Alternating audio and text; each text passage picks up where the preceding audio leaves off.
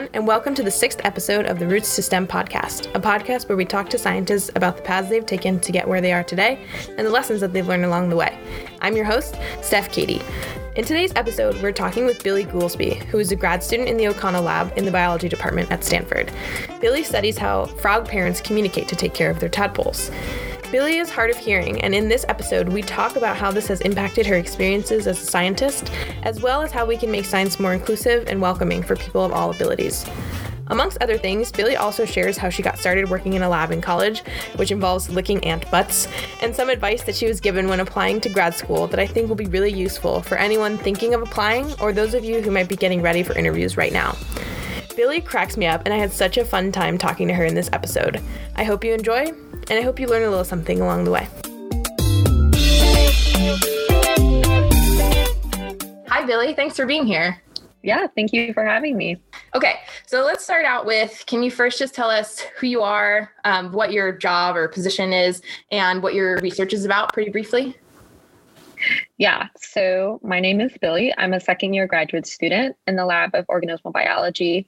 Uh, my program is biology, and what I'm interested in studying is how parents work as a team to care for their offspring.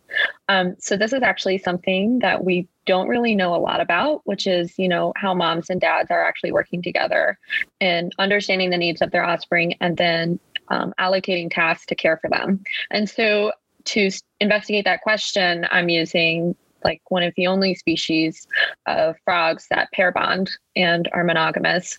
And so those are the ones I use to investigate this question. Cool.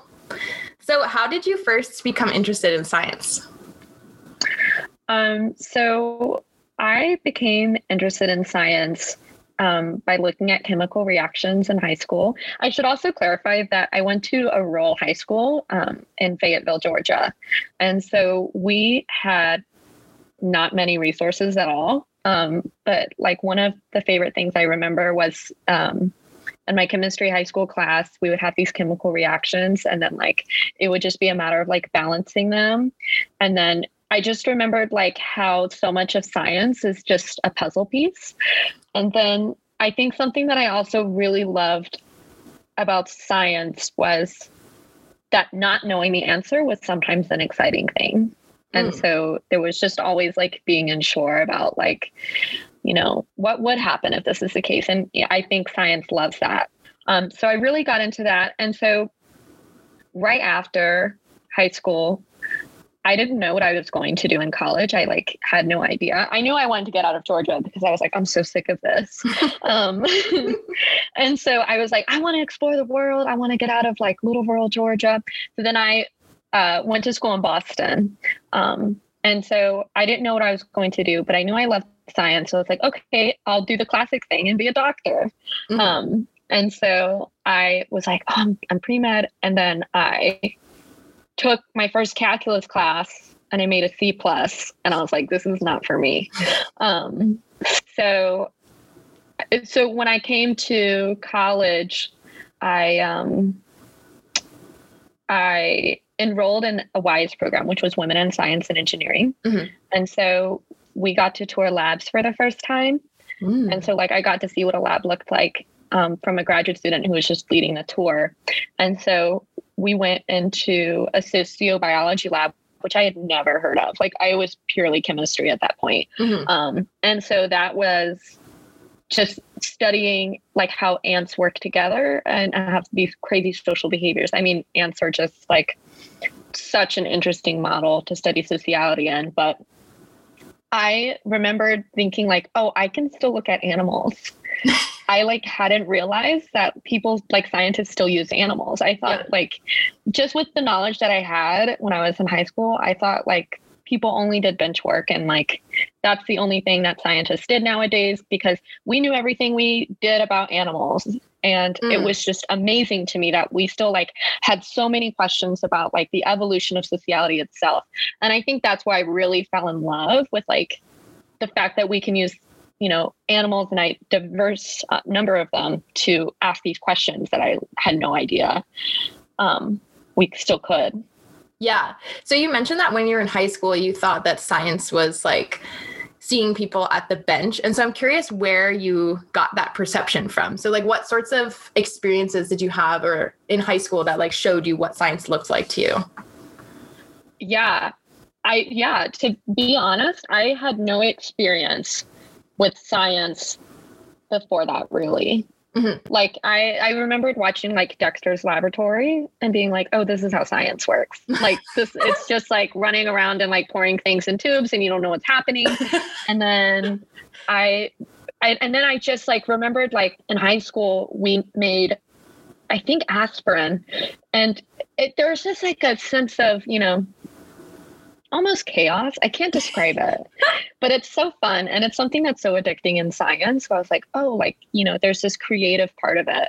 Um, but yeah, it, it, I think it was just a lack of access to learning that.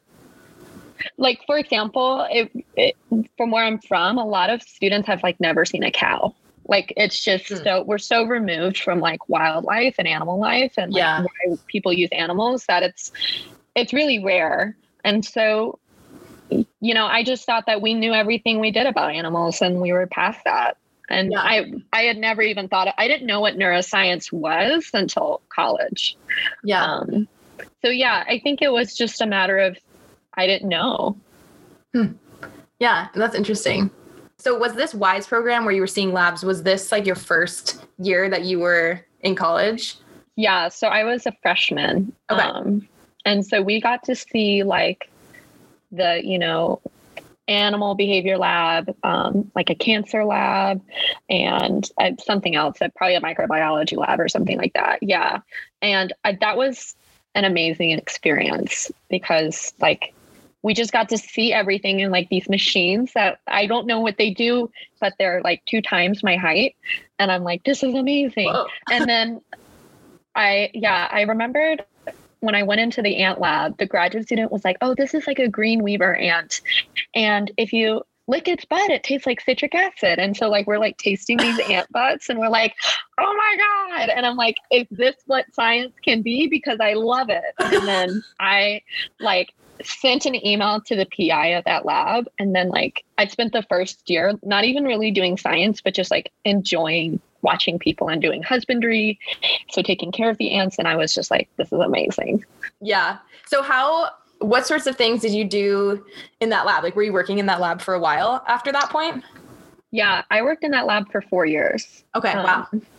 And so, yeah, so the first thing that I was interested in was um, so, some species of ants developed agriculture millions of years before humans did. Mm-hmm. And so, what's really cool about the species of ant is they also have these polymorphisms. So, there's this really cool thing where all of these ants have the same genome, so they have the same DNA, but they look vastly different. Mm-hmm. And no one knows why that's the case. I, there's some work now, but no one knew why that was the case. And so, part of what I was doing was like RNA sequencing and like just trying to see like what was diverged and differential expression between these like sisters mm-hmm. because all ants in a colony are sisters and they're sterile females except for the queen mm-hmm. um, and so yeah so i was just trying to see um, you know what was the difference and so this lab uh, studied primarily neuroethology, and no one had ever done RNA-seq before except me and this graduate student that I was working with. Mm-hmm. And so probably like the next year was just trying to figure out how to do RNA-seq, which was like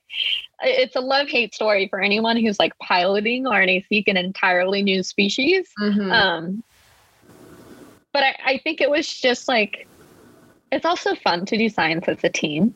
Yeah. And so having a graduate student you know, and working together. And even if we were failing together, it still felt like it's a love hate story sometimes where you're like, ah, I just want to get to the bottom of it. But then, like, when you see that nice curve on the NanoDrop, you're like, yes. I did. And I just like, you're like, I finally did it. so, yeah, that was my first project. And then my second one was I was really interested in, um, I'm really interested in, you know, sociality and like what it means to belong. And what does that mean for animals with such a tiny amount of neurons? Mm-hmm. um, so the next thing i did for the two years as an independent project was how do um, ants cope with isolation? And so like over the course of time what's happening to their brains? And so um, you know at different periods of time what happens? And so this is actually something we're still in the process of writing up but it's something that's a little bit different from other really pro-social animals is actually they're quite resilient to it hmm. um, and so they can you know recover quite well which is actually uh, similar to literature when there's like olfactory ablations. um, you know they are still able to maintain some level of sociality so it's just a really interesting look into that um, so that's what i did was four years of you know really intensive ant biology and neuroscience. Cool.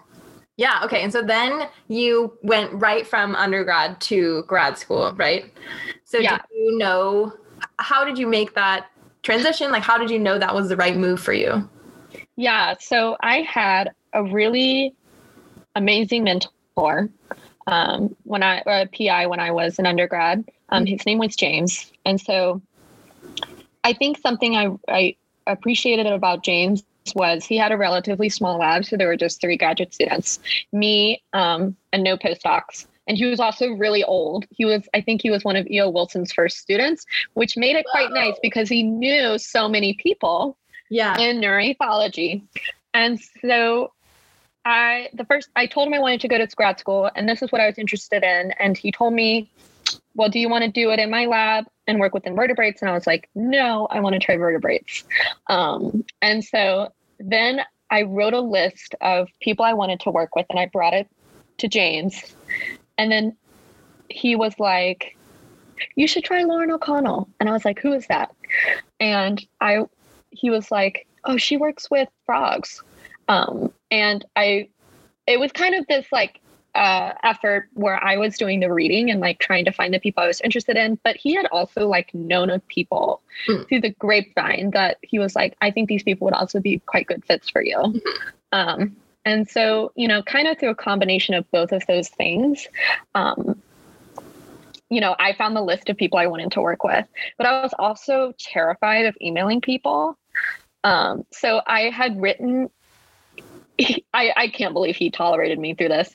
I had written this draft email and then I was like, what do you think of this, James? And he was like, it's fine. Just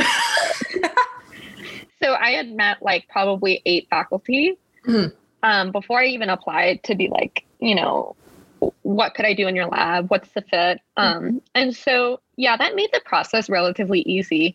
I needed a mentor for that part, though. I'm, uh, you know, I had no idea a to email faculty before applying, um, and b like who all was taking students, and so yeah. James was way more in the know than I was. Yeah. Um, yeah, that's such a yeah. frustrating set of unspoken expectations. So it's just like, oh, you should know to do this, and a lot of people don't, especially if you like, yeah. So like I took time off after undergrad, right? So I was just like working at a normal job and trying to figure out how to apply to grad school. I was like, I don't know how to do this.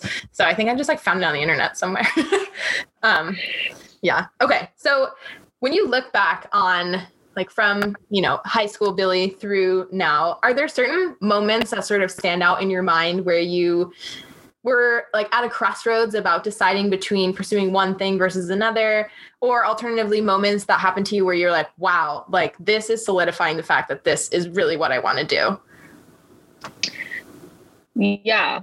I think i think it was really a gradual thing okay. rather than like you know a significant moment. I mean there were some moments where i like had to make a really hard choice. Mm. Like there was a time, like I think when I was a junior in college, I was dating someone for three years at that point, and he knew I wanted to go to graduate school. Um, and I had my heart set on the on Stanford, and so he was like, "Well, if you choose like graduate school, I'm going to break up with you. I just can't do the long distance."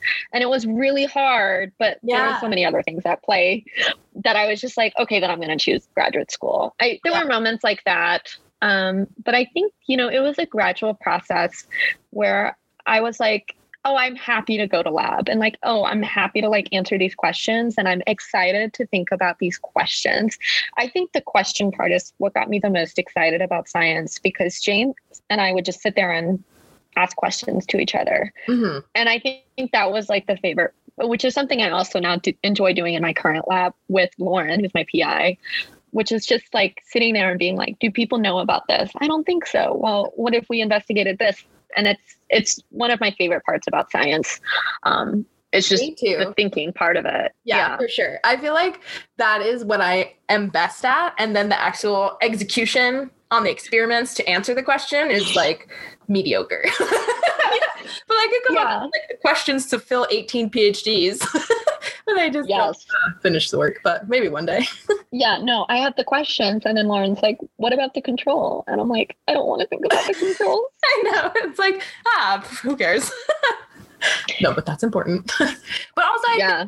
what you were talking about earlier, I think it's easy for us to downplay like the role of our personal lives in our science, right? And so I don't want to downplay the fact that you had to make a big decision between like dating someone in graduate school. You know, like that's not a trivial yeah. thing. Um, so yeah, yeah. I don't know. I feel like there's so much more. I recently have been made aware of the concept of like the two body issue, right? Where like if you and your partner are both in the sciences, and it's really hard to get postdocs or faculty positions or whatever in the same place. And so all of those yeah. like personal relationship things that go into science that I just I think oftentimes get looked over because people are so so sort of like laser focused on the the work. Yeah, I think I so I, I think I'm in a lucky position that I don't have the two body problem just because my current partner does healthcare. Mm. And so he's doing nursing. So he will always have a job. Yeah. Um, but one thing that I think is so interesting, especially for graduate students and probably later as faculty, is I know that my current partner has been like, you have a boundary issue with your work. Mm-hmm. And it's kind of this problem where, you know, for a lot of jobs, when you finish your work and you come home, that's the boundary. But as graduate students, your work is with you when you're home. Yeah. And it's like, how do you create that boundary?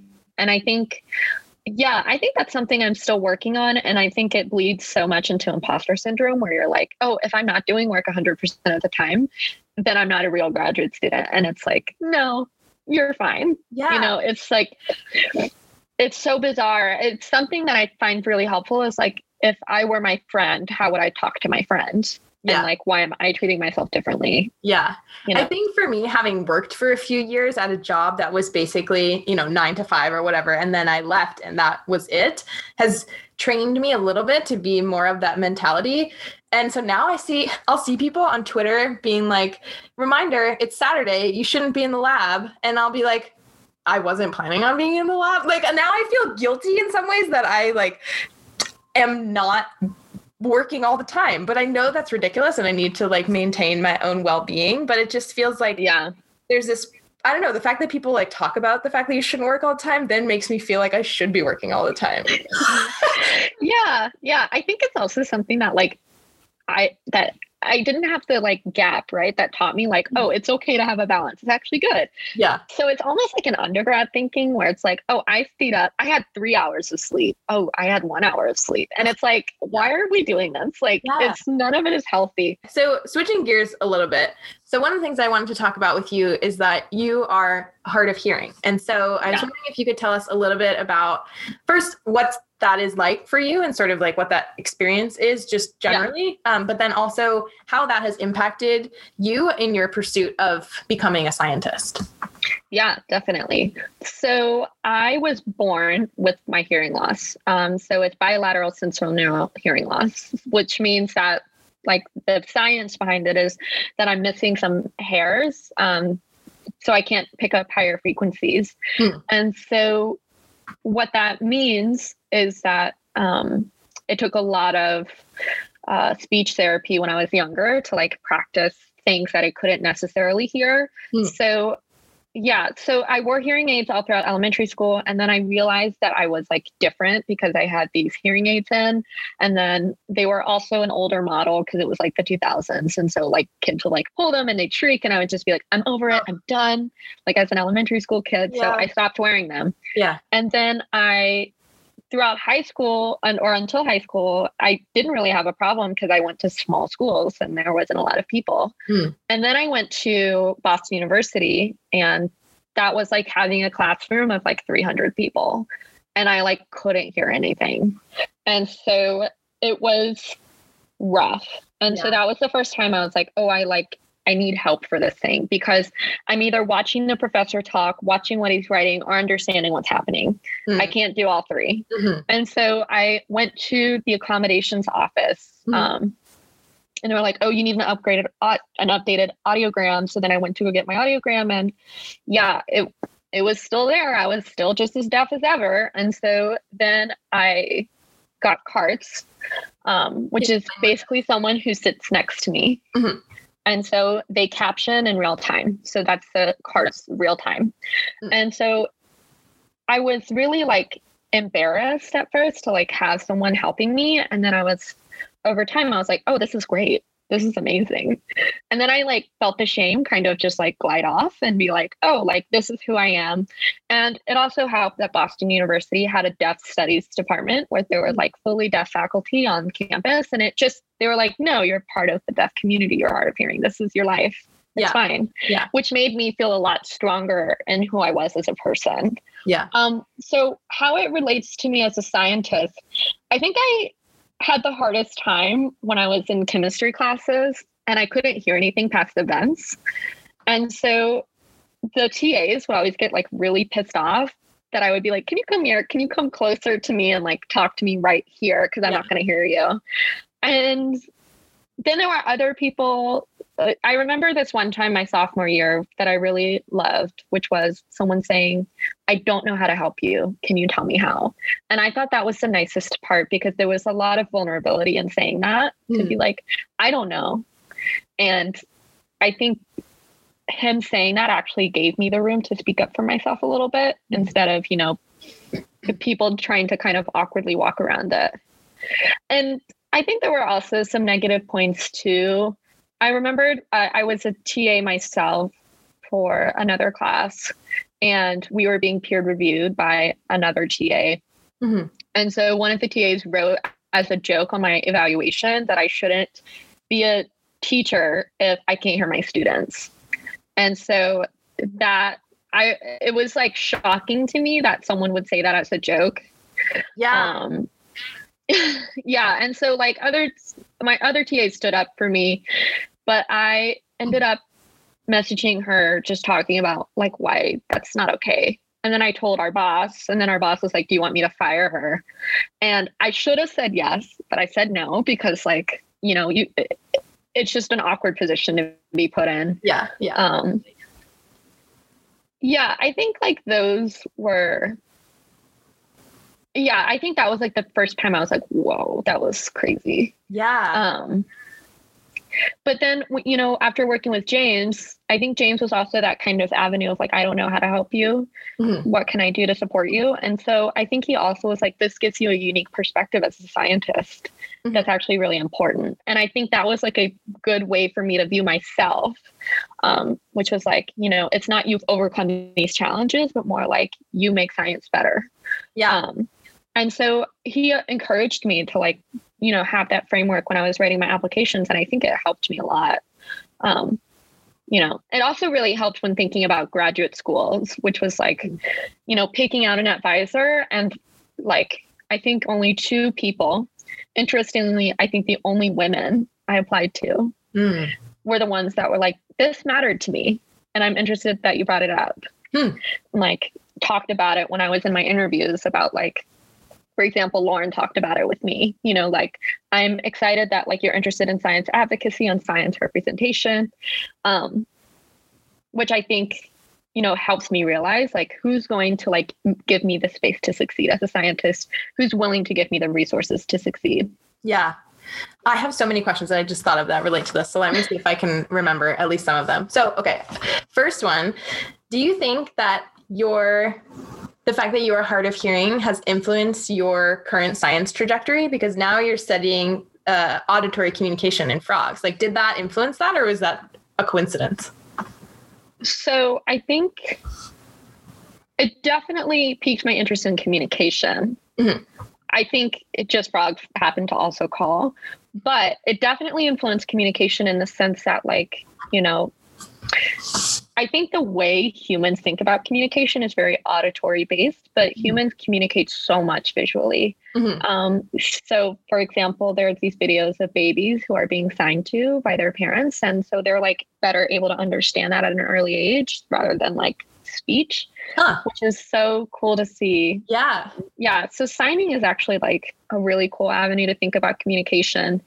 Um, you know, touch as well. There's also signs for, you know, deaf and blind people where you sign into the hand. And so the touch of where those hand shapes are is actually how humans are communicating. It's just fascinating to think about how many complex avenues people can process information in. Yeah. Um, so I think for that, like especially the connection between like parents and their offspring is something that I'm interested in so i definitely think like just the basis for communication and the fact that like when i was in college doing sign language i was like oh like i can express so much with just my face mm-hmm. and like just with my signs. And so i think that just taught me that like the way we think about communication is so much broader than just acoustics.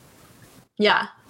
So one of the other things that i just wanted to talk about in relation to signing is so you have taught our lab quite a bit I shouldn't say quite a bit, some um, signing. But I think one of the really interesting yeah. things that you've told us about is this ongoing endeavor to come up with signs to express science. Um, so yeah. if you could just talk about that a little bit, because I just think it's really interesting and cool. Yeah. So so I, I also want to just clarify that as a hard of hearing person, this is like this is an interesting position that I'm in because I'm kind of part of both worlds, right? Like so I can present quite easily as someone who's hearing. And then like, you know, I sometimes I'm recognized as being like culturally deaf.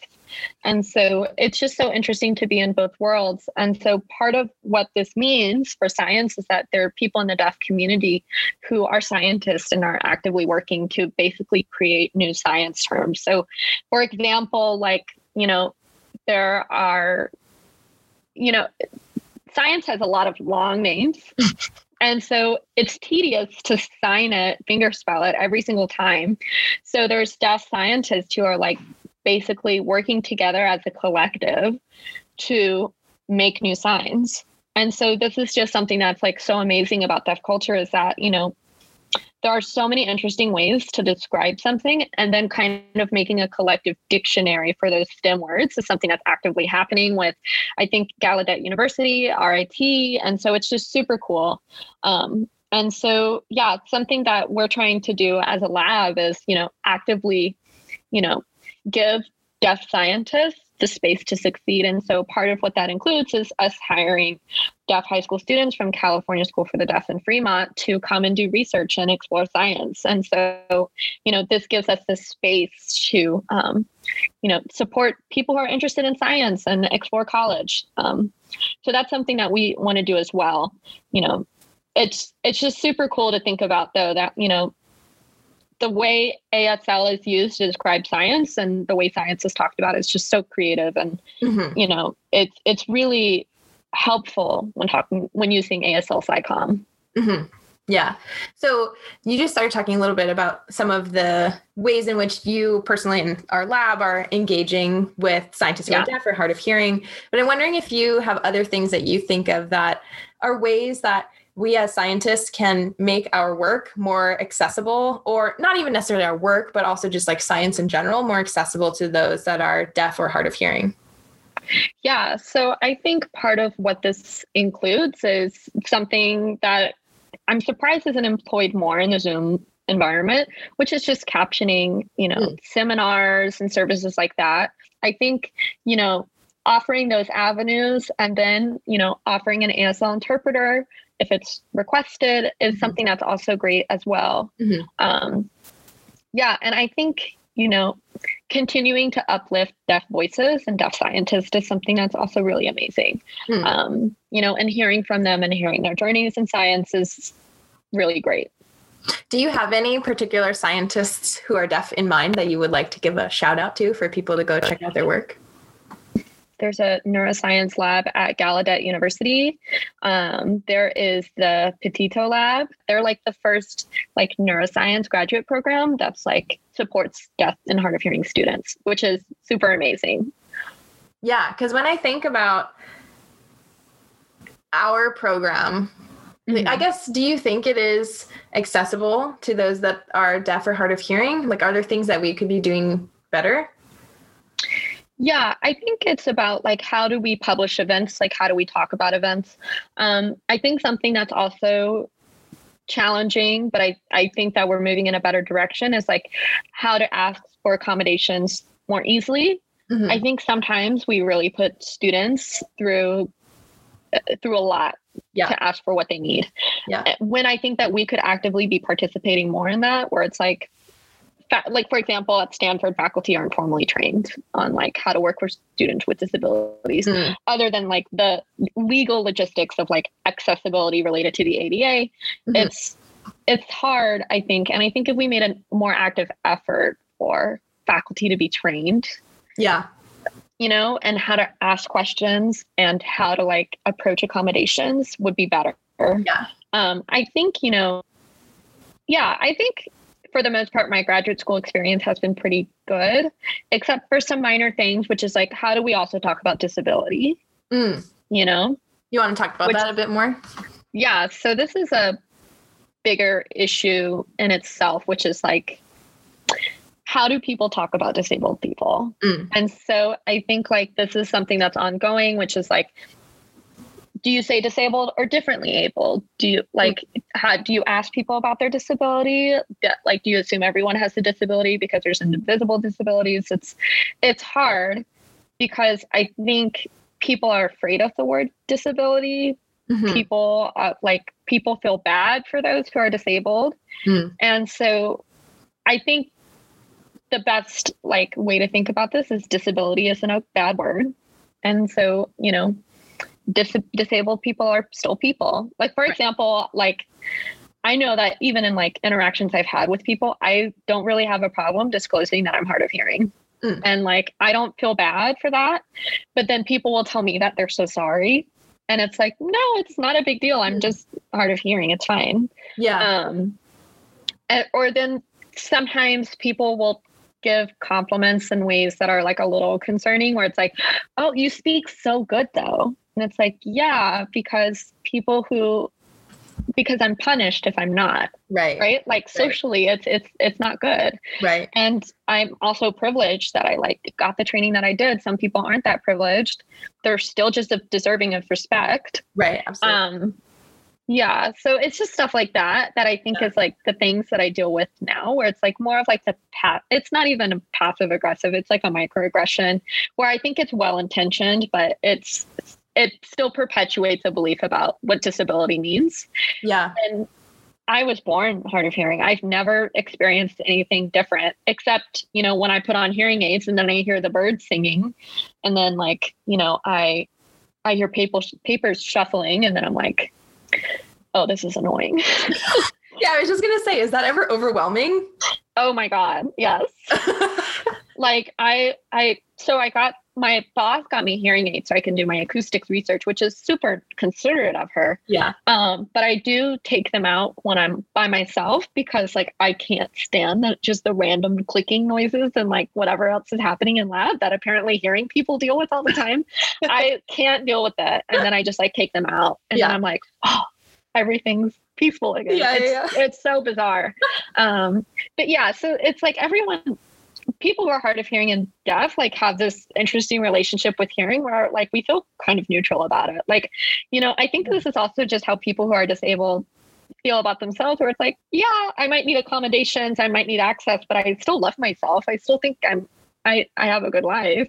Yeah. um so yeah i think that is important because when we talk about outreach with like you know communities that like are deaf or you know chronically ill or anything like that it's we shouldn't feel bad for them it's like oh no science just is not welcoming right. of people i think this is like most careers in general it's like Right. no they just need the space to succeed and it's fine yeah. um yeah I so i think- that's the interesting thing One of the things that I've been thinking about that you have made me aware of, but I've also just been thinking about like more generally recently is the microaggressions in terms of things that I say without thinking about it that are um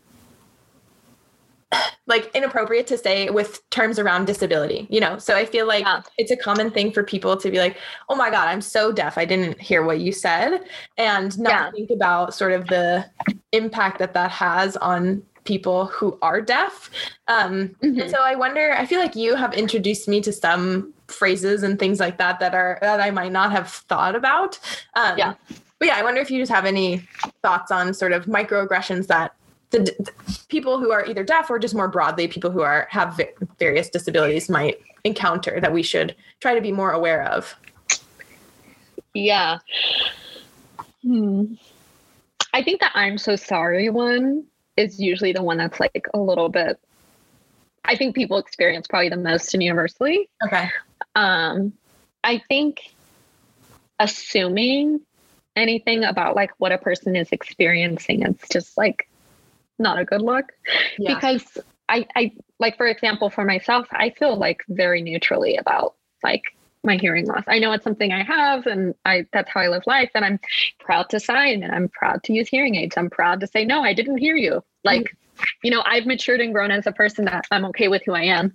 Um i think you know i think part of being an advocate is like giving people the space to speak for themselves, which is also something that's important. Mm-hmm. Um, and I think this is like beyond disability, which is like, as an ally, I think it's important to ask what you can do and not speak on behalf of people.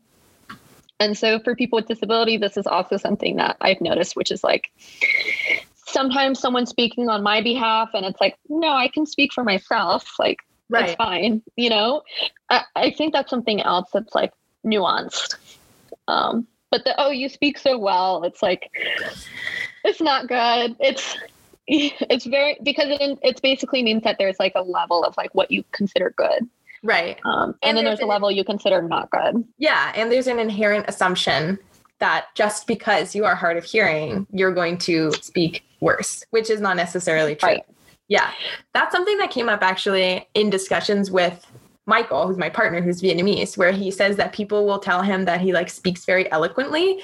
And to me, right. as like a white person, that's a compliment, right? But for him, he thinks of it as the underlying assumption is that because he is Vietnamese, he won't speak English well. And therefore, people are impressed that he does speak English well. And that just yeah. like blew my mind. I was like, oh my God, how many things am I saying to people that are just like wildly offensive that I'm really unaware of? And so I feel like that's something that I have been trying to think about a lot recently. Yeah. I think also something that's so interesting is like, this is like my internal conflict too, because like when I apply for grants, it's like I have to disclose this stuff because like you know it's it's part of who i am but then i'll be like called things like brave and like oh you're like you've overcome so much. And it's it feels almost disingenuous because it's like oh it, it's my daily life. Like you know right. I'm not on some quest. Like i'm just like living my daily life. Yeah you're not and so i think that's a little bit exactly. And i think this kind of leads to like the inspiration porn thing which is like hard. For example have you ever seen those videos of like babies getting cochlear implants and then they like like it's kind of like if I were putting hearing aids in and then I hear like a ton of noise and it's like really like stressful. Yeah. It's like it's hard because it implies that disabled people need fixing. Yeah. Um which is difficult.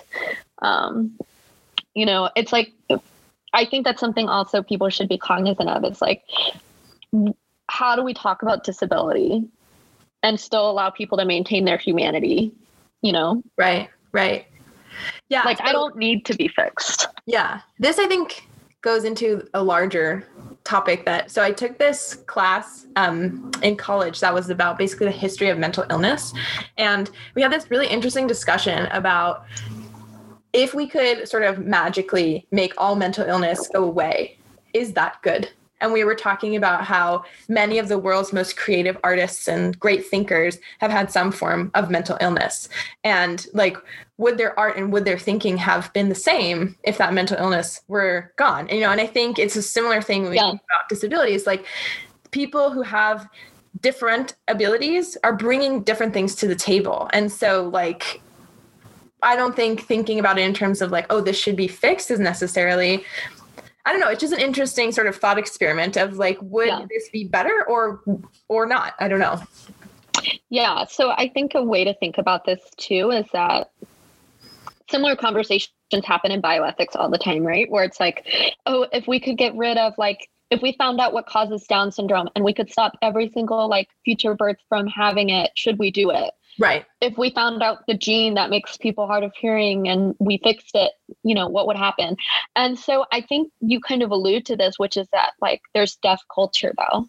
Right. There's deaf history. Right. And so, you know, Martha's Vineyard was like 50% deaf at one point. Fremont in California has like a huge deaf population and it's generations of deaf people where if you have a deaf baby, that's it's great news. Like, you know, you're gonna sign with your family. And so I think this is kind of like something that we forget about when it comes to disability is that these are people with rich lives and right. you know have culture and history. And so i think like when we allow it's so hard because it's part of someone's identity but it also doesn't define us and we shouldn't be reduced to it.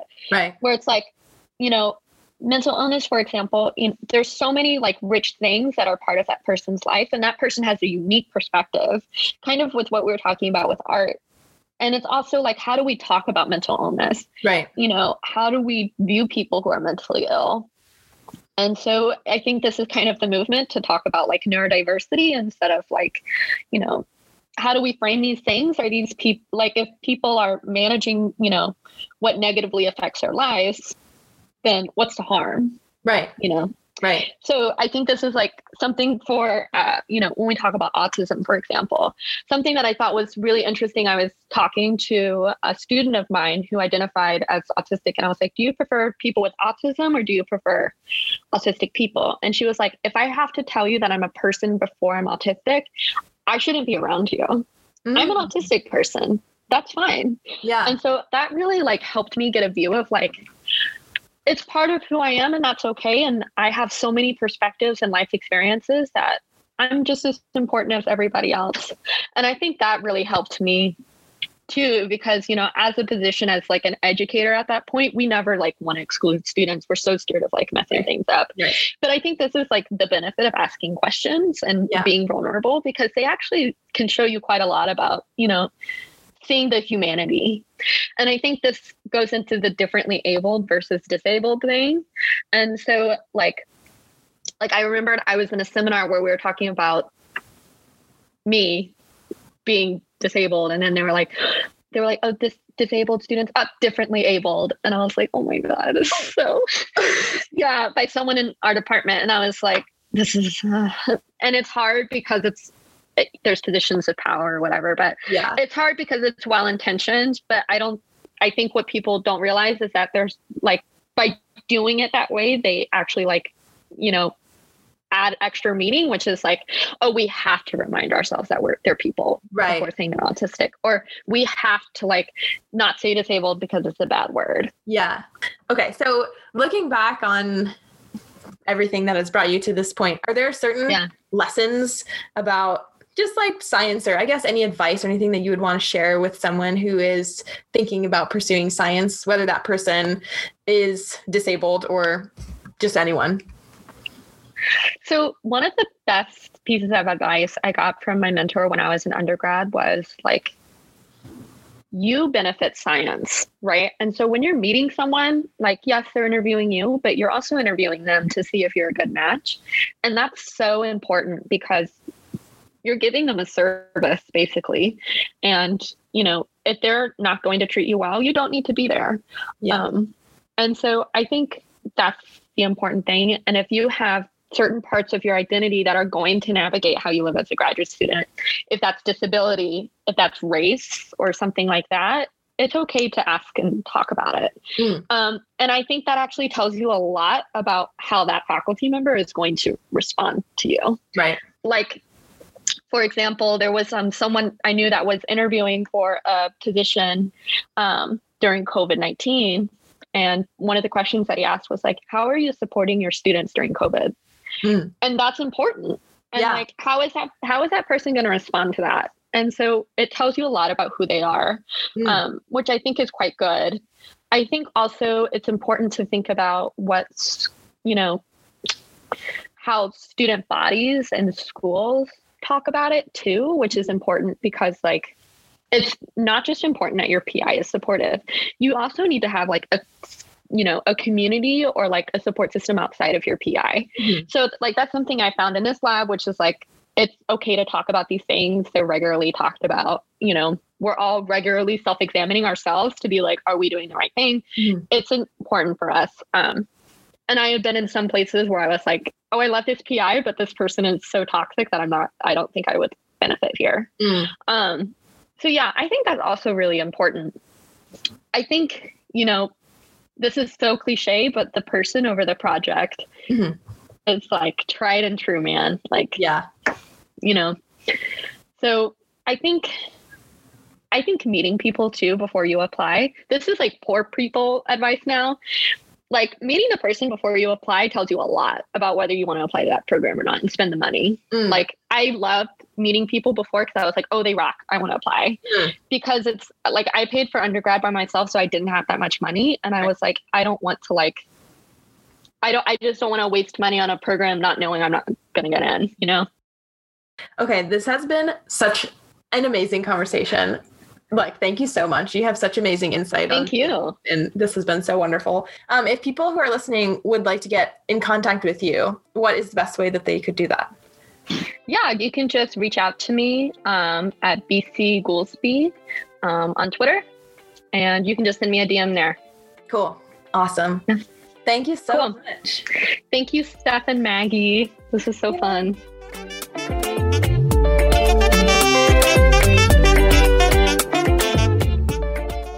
Thanks again to Billy, and thanks to you for listening.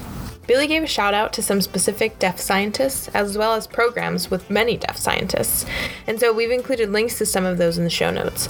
Billy also has a spreadsheet of deaf scientists from all across the country, so if anyone's interested in getting access to this spreadsheet and seeing who all is out there doing research as a deaf scientist and what they're working on, please contact us and we'll gladly share the spreadsheet with you.